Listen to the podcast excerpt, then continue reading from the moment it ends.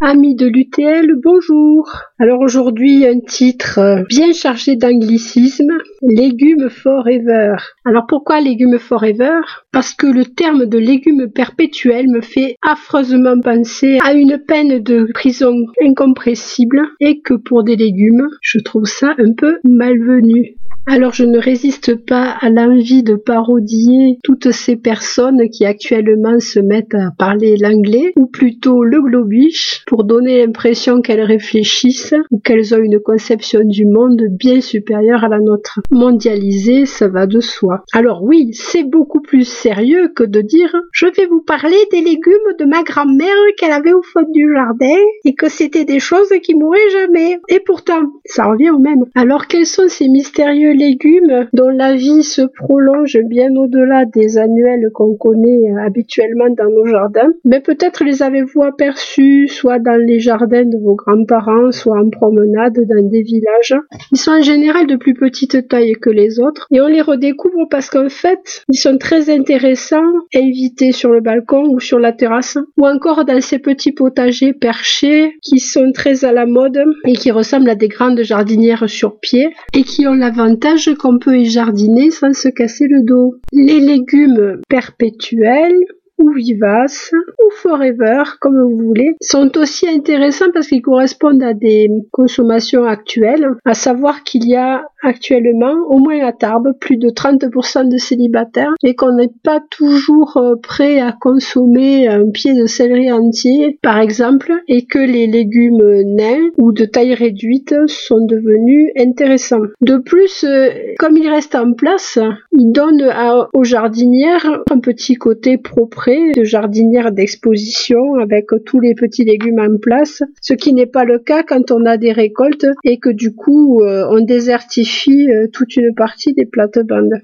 La première fois que j'ai été confrontée à ce genre de légumes qui se débrouillent tout seuls et qui se renouvellent également tout seuls, c'était à Saint-Savin dans les années 80. J'avais remarqué, en passant à côté du grillage qui bordait un jardin de grand-mère, un oignon et au bout d'une de ces tiges, qui ressemble à des grands tubes creux, hein, verts, poussait un tout petit oignon qui me faisait de l'œil à travers le grillage. Au fil des jours et des promenades, j'ai vu l'oignon grossir et puis un beau jour, l'oignon a été tellement lourd que la tige s'est cassée et le bébé oignon s'est repiqué plus loin. C'était ma première rencontre avec l'oignon rocambole. Un oignon voyageur et autonome. Si on considère la multiplication par bulbille, l'aérocambole suivra le même trajet, c'est-à-dire qu'il formera des bulbilles dans l'air que l'on ramassera et que l'on consommera ainsi, ou alors que l'on gardera pour les replanter par la suite. C'est un peu différent de l'oignon. Là, on a des hampes florales avec des réceptacles à graines qui ressemblent un peu à des têtes d'oiseaux, de, hérons, qui bougent tout au long du cycle. C'est assez amusant. On peut consommer aussi les feuilles il ne faut pas exagérer, il, ne faut pas dégarnir complètement la plante, mais les feuilles sont intéressantes aussi, et les petites bulbilles peuvent servir de condiment ou être mis au, vinaigre. Au cours de l'hiver, la végétation disparaît complètement, c'est souvent le cas des plantes vivaces, et il y a un moment de repos quand même dans l'année, mais très vite de nouvelles pousses vont apparaître. À vous de les marier avec un légume qui restera toujours vert et qui en arrière-plan pourra faire une bordure inchangée. Dans la famille des Aliacées, nous avons déjà vu l'oignon rocambole, l'ail rocambole. Maintenant, je vais vous parler du poireau vivace. Ah, le poireau vivace. Moi qui suis né dans le Gard, c'est toute une foule de souvenirs qui me revient en tête. Le premier souvenir qui me revient en tête, c'est celui d'une vieille femme qui passait avec une carriole dans les rues de Nîmes pour vendre les produits de ses cueillettes sauvages et de ses glanes. Et elle chantait Ah, les poireaux de vigne et les saladettes des champs.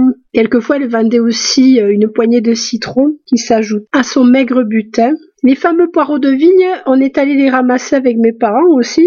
À une époque où les vignes n'étaient pas désherbées comme maintenant. Et j'ai le souvenir de ces glanes extraordinaires où on ramassait les derniers raisins euh, en octobre, les derniers grappillons qui avaient été laissés par les cueilleurs, avec la permission du propriétaire bien sûr. Et puis on en profitait aussi pour ramasser les petits poireaux que l'on mangeait comme des asperges et qui étaient absolument délicieux. Ces petits poireaux, euh, ils ont la taille d'un doigt au maximum et ils se mangent comme des asperges. Ils sont très fins, très délicats. Quand on les arrache, on laisse en terre des bulbilles qui au départ sont attachés aux racines et qui vont donner naissance à des nouveaux petits poireaux. Cela ne les empêche pas en saison de fleurir et on assiste à quelque chose d'extraordinaire parce que ce sont des fleurs roses qui ressembleraient un petit peu, pour faire vite, à celles de la ciboulette et vous avez des nuages de fleurs rondes comme ça, toutes roses, d'un rose vif guilleré et c'est tout à fait charmant. Pourquoi ne pas essayer également l'allium lusitanicum qui a pour autre nom la ciboule de Saint-Jacques? Nous sommes ici en présence d'une échalote qui était utilisée par les pèlerins traditionnellement pour lutter contre le scorbut. Alors cette plante ne disparaît pas. Elle constitue en fait des touffes qui s'épaississent régulièrement. La cause en est l'émission de nombreuses bulbilles la plante se présente avec des touffes de verdure qui sont gainées à mi-hauteur avec des tuniques brunes qui rappellent tout à fait la peau de l'échalote.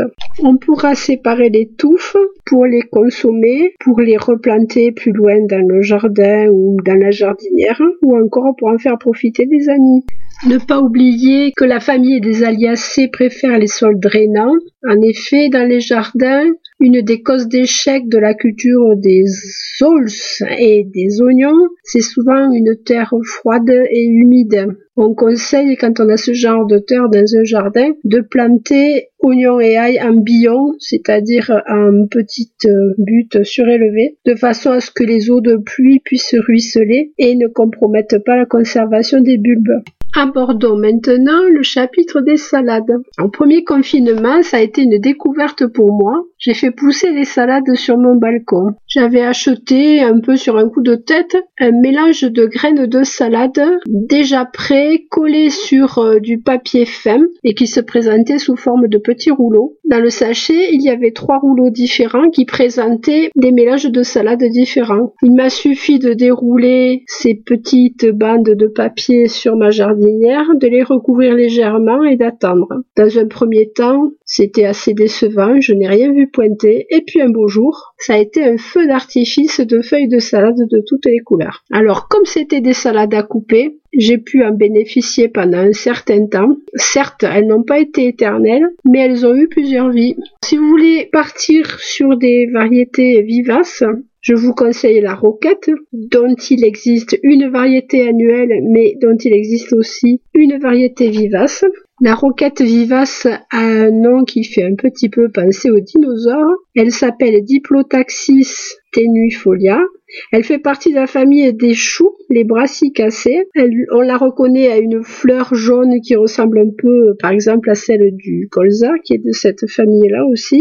Les roquettes annuelles ont une fleur qui serait plutôt crème et que l'on peut manger, qui a un goût de noisette. On la ramasse plutôt au printemps et en automne pour éviter la saveur très piquante qu'elle présente en été. En effet, elle supporte assez mal la chaleur. Elle n'est pas au mieux de sa forme, elle devient très piquante. Bien menée, elle durera entre 3 et 5 ans. Et si vous avez de la chance, elle se ressèmera en place.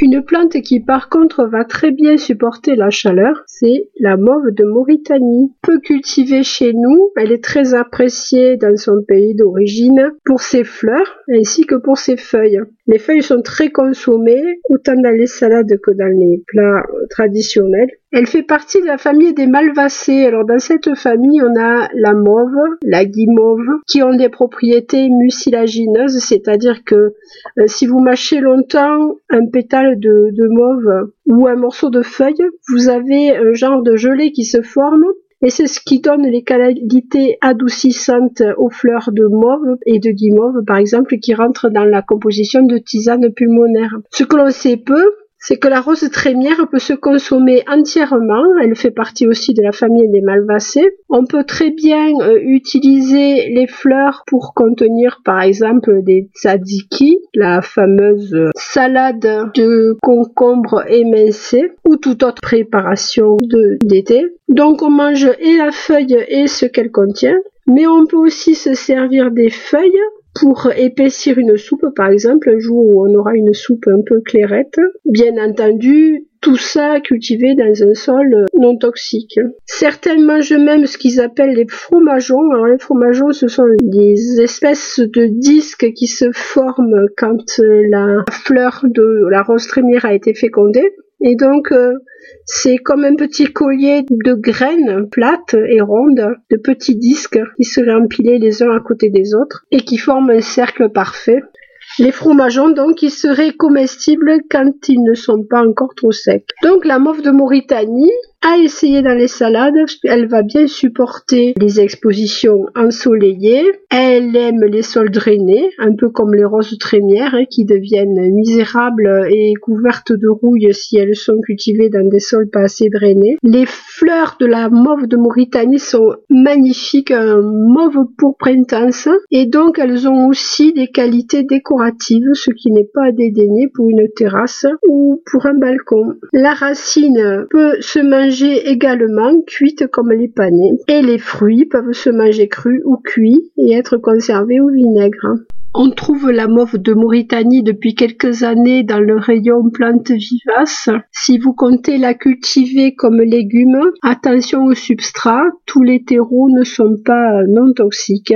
Donc renseignez-vous ou replantez-la avec un minimum de terre provenant du pot si vous ne pouvez pas déterminer sa provenance et son innocuité. Dans les fleurs qui se mangent, pourquoi ne pas inviter le souci appelé aussi calendula. Les pétales de ces fleurs oranges feront merveille dans vos salades. C'est une vivace de faible durée qui déteste les sols trop humides, donc vous pouvez les installer dans des balcons en plein soleil ou en bordure de jardinière où elles auront moins d'eau qu'au centre. Si vous avez un balcon ou une terrasse, peut-être avez-vous déjà tenté le thym ou la menthe. Alors là, on s'éloigne un peu des, légumes. Mais je voudrais faire un petit rappel. Essayez d'éviter de prélever du thym dans la nature. Il y a plusieurs variétés de thym et celles que l'on trouve dans la nature se naturalisent rarement avec bonheur sur nos balcons. La terre est différente, euh, les arrosages aussi. Alors il est un peu dommage d'abîmer euh, les milieux naturels tout en croyant bien faire. Hein. Je vous conseille de soit de vous faire donner un thym qui pousse dans le jardin d'amis ou des petites boutures euh, qui apparaissent, des petites marcottes qui apparaissent au, pied des grosses touffes euh, ou encore faites un tour dans les jardineries, vous aurez des bonnes surprises.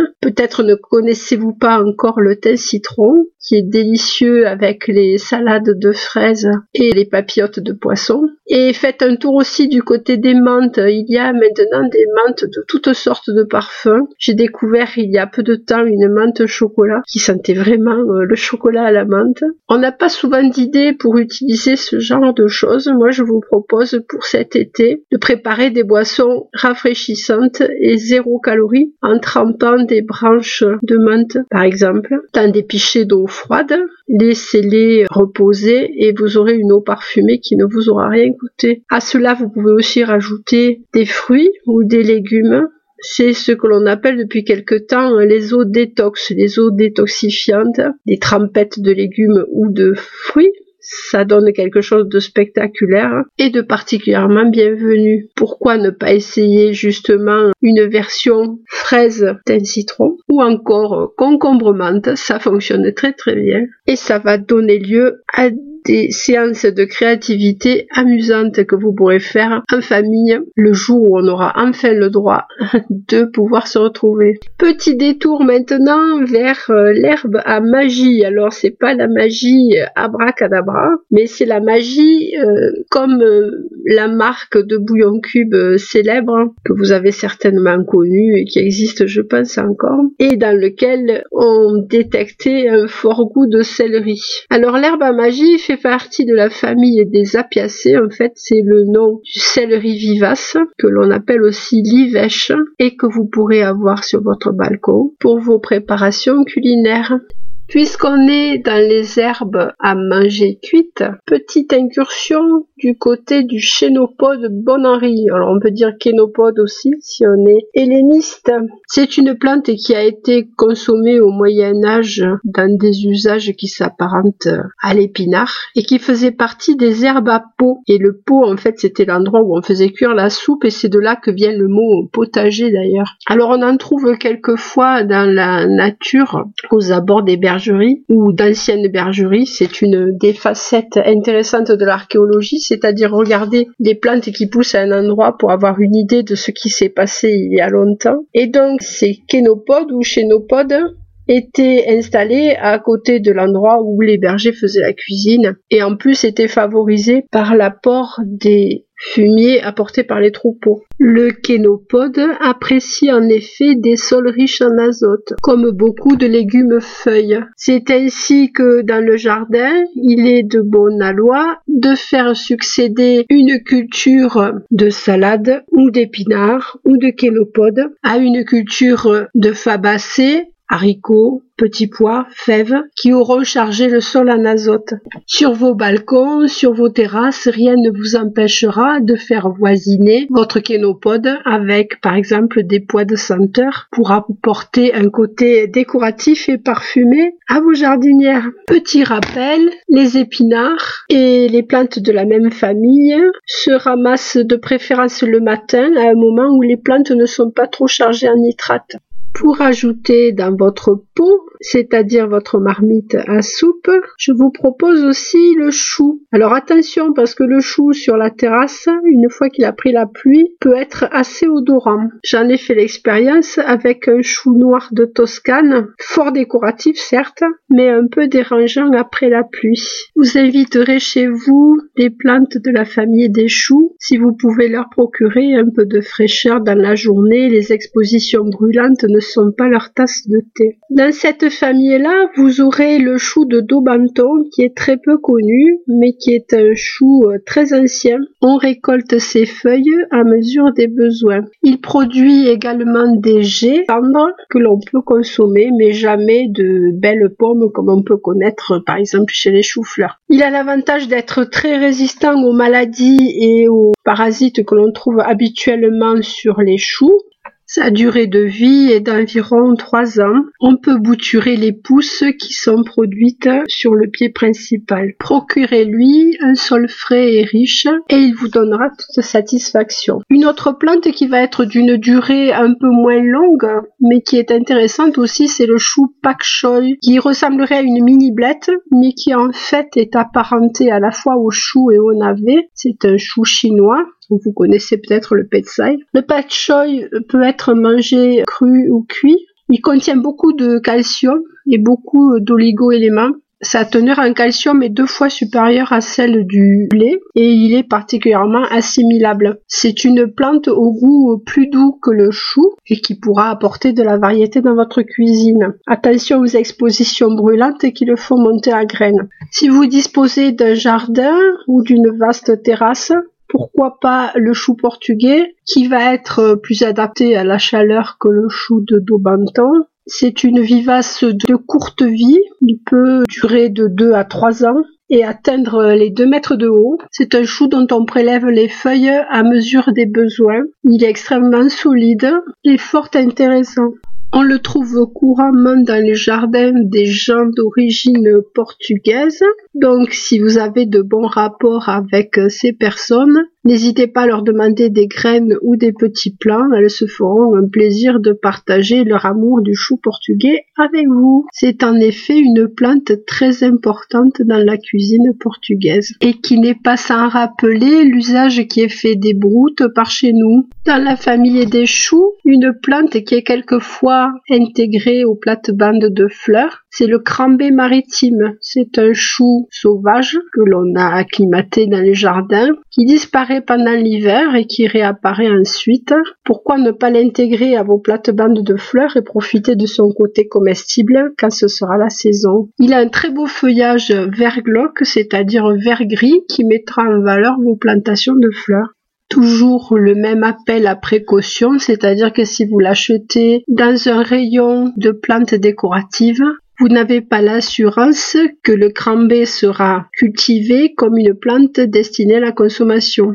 avec terreau et produits adaptés. Une plante à la fois belle et bonne, l'artichaut, on ne penserait pas à l'inviter sur la terrasse. Pourtant, il existe des petits sujets qui vous permettront de profiter de son beau feuillage et puis, euh, le temps venu, de ses fleurs comestibles. Le petit violet de Provence que l'on mange quelquefois à la croque au sel et qui est de forme allongée aura un format intéressant pour l'inviter euh, sur la terrasse ou sur le balcon. À la fin de la saison, l'artichaut meurt, mais à son pied se forment des œilletons qui ne demandent qu'à se multiplier et à faire d'autres pieds pour prendre le relais. Artichaut forever donc. Au jardin, ne manquez pas dans les plates-bandes de fleurs de le marier avec des fleurs roses. Pourquoi pas un rosier qui mettra en valeur son feuillage gris-vert. Renouons avec une plante jadis détestée mais qui recommence à être à la mode, le topinambour. Pourquoi pas un écran en branche de topinambour, certes plus facile à entretenir qu'un écran de bambou qui demande beaucoup d'eau et beaucoup de soins. Au final, l'automne venu, vous aurez une récolte de ce tubercule que l'on a boudé longtemps mais que l'on redécouvre avec son petit gouffin d'artichaut. Préférez des variétés en forme de fuseau qui sont plus faciles à éplucher que les variétés toutes contournées qu'on cultivait autrefois. Les grandes tiges s'ornent à l'automne de marguerites jaunes du plus bel effet, à un moment où les fleurs deviennent rares. Les topinambours contiennent de l'inuline et ont de ce fait la réputation d'être un peu difficile à, digérer. Donc pensez au bicarbonate de soude dans l'eau de cuisson ou éventuellement au remède universel qu'est la sarriette qu'on appelait autrefois l'herbe au satyre qui avait la réputation d'être un aphrodisiaque mais qui a plus sûrement un effet sur les intestins. Voilà, j'ai un peu fait le tour. Si vous voulez avoir d'autres idées, je vous renvoie à l'excellent livre Légumes vivaces de chez Rustica Édition de Xavier Mathias, qui est une véritable mine, ainsi qu'aux ouvrages de cuisine qui traitent des eaux détox et qui permettent en été des recettes réjouissantes et non caloriques. Voilà, c'était Annie Valérie. Je vous souhaite de vous porter le mieux possible et je vous dis à très bientôt.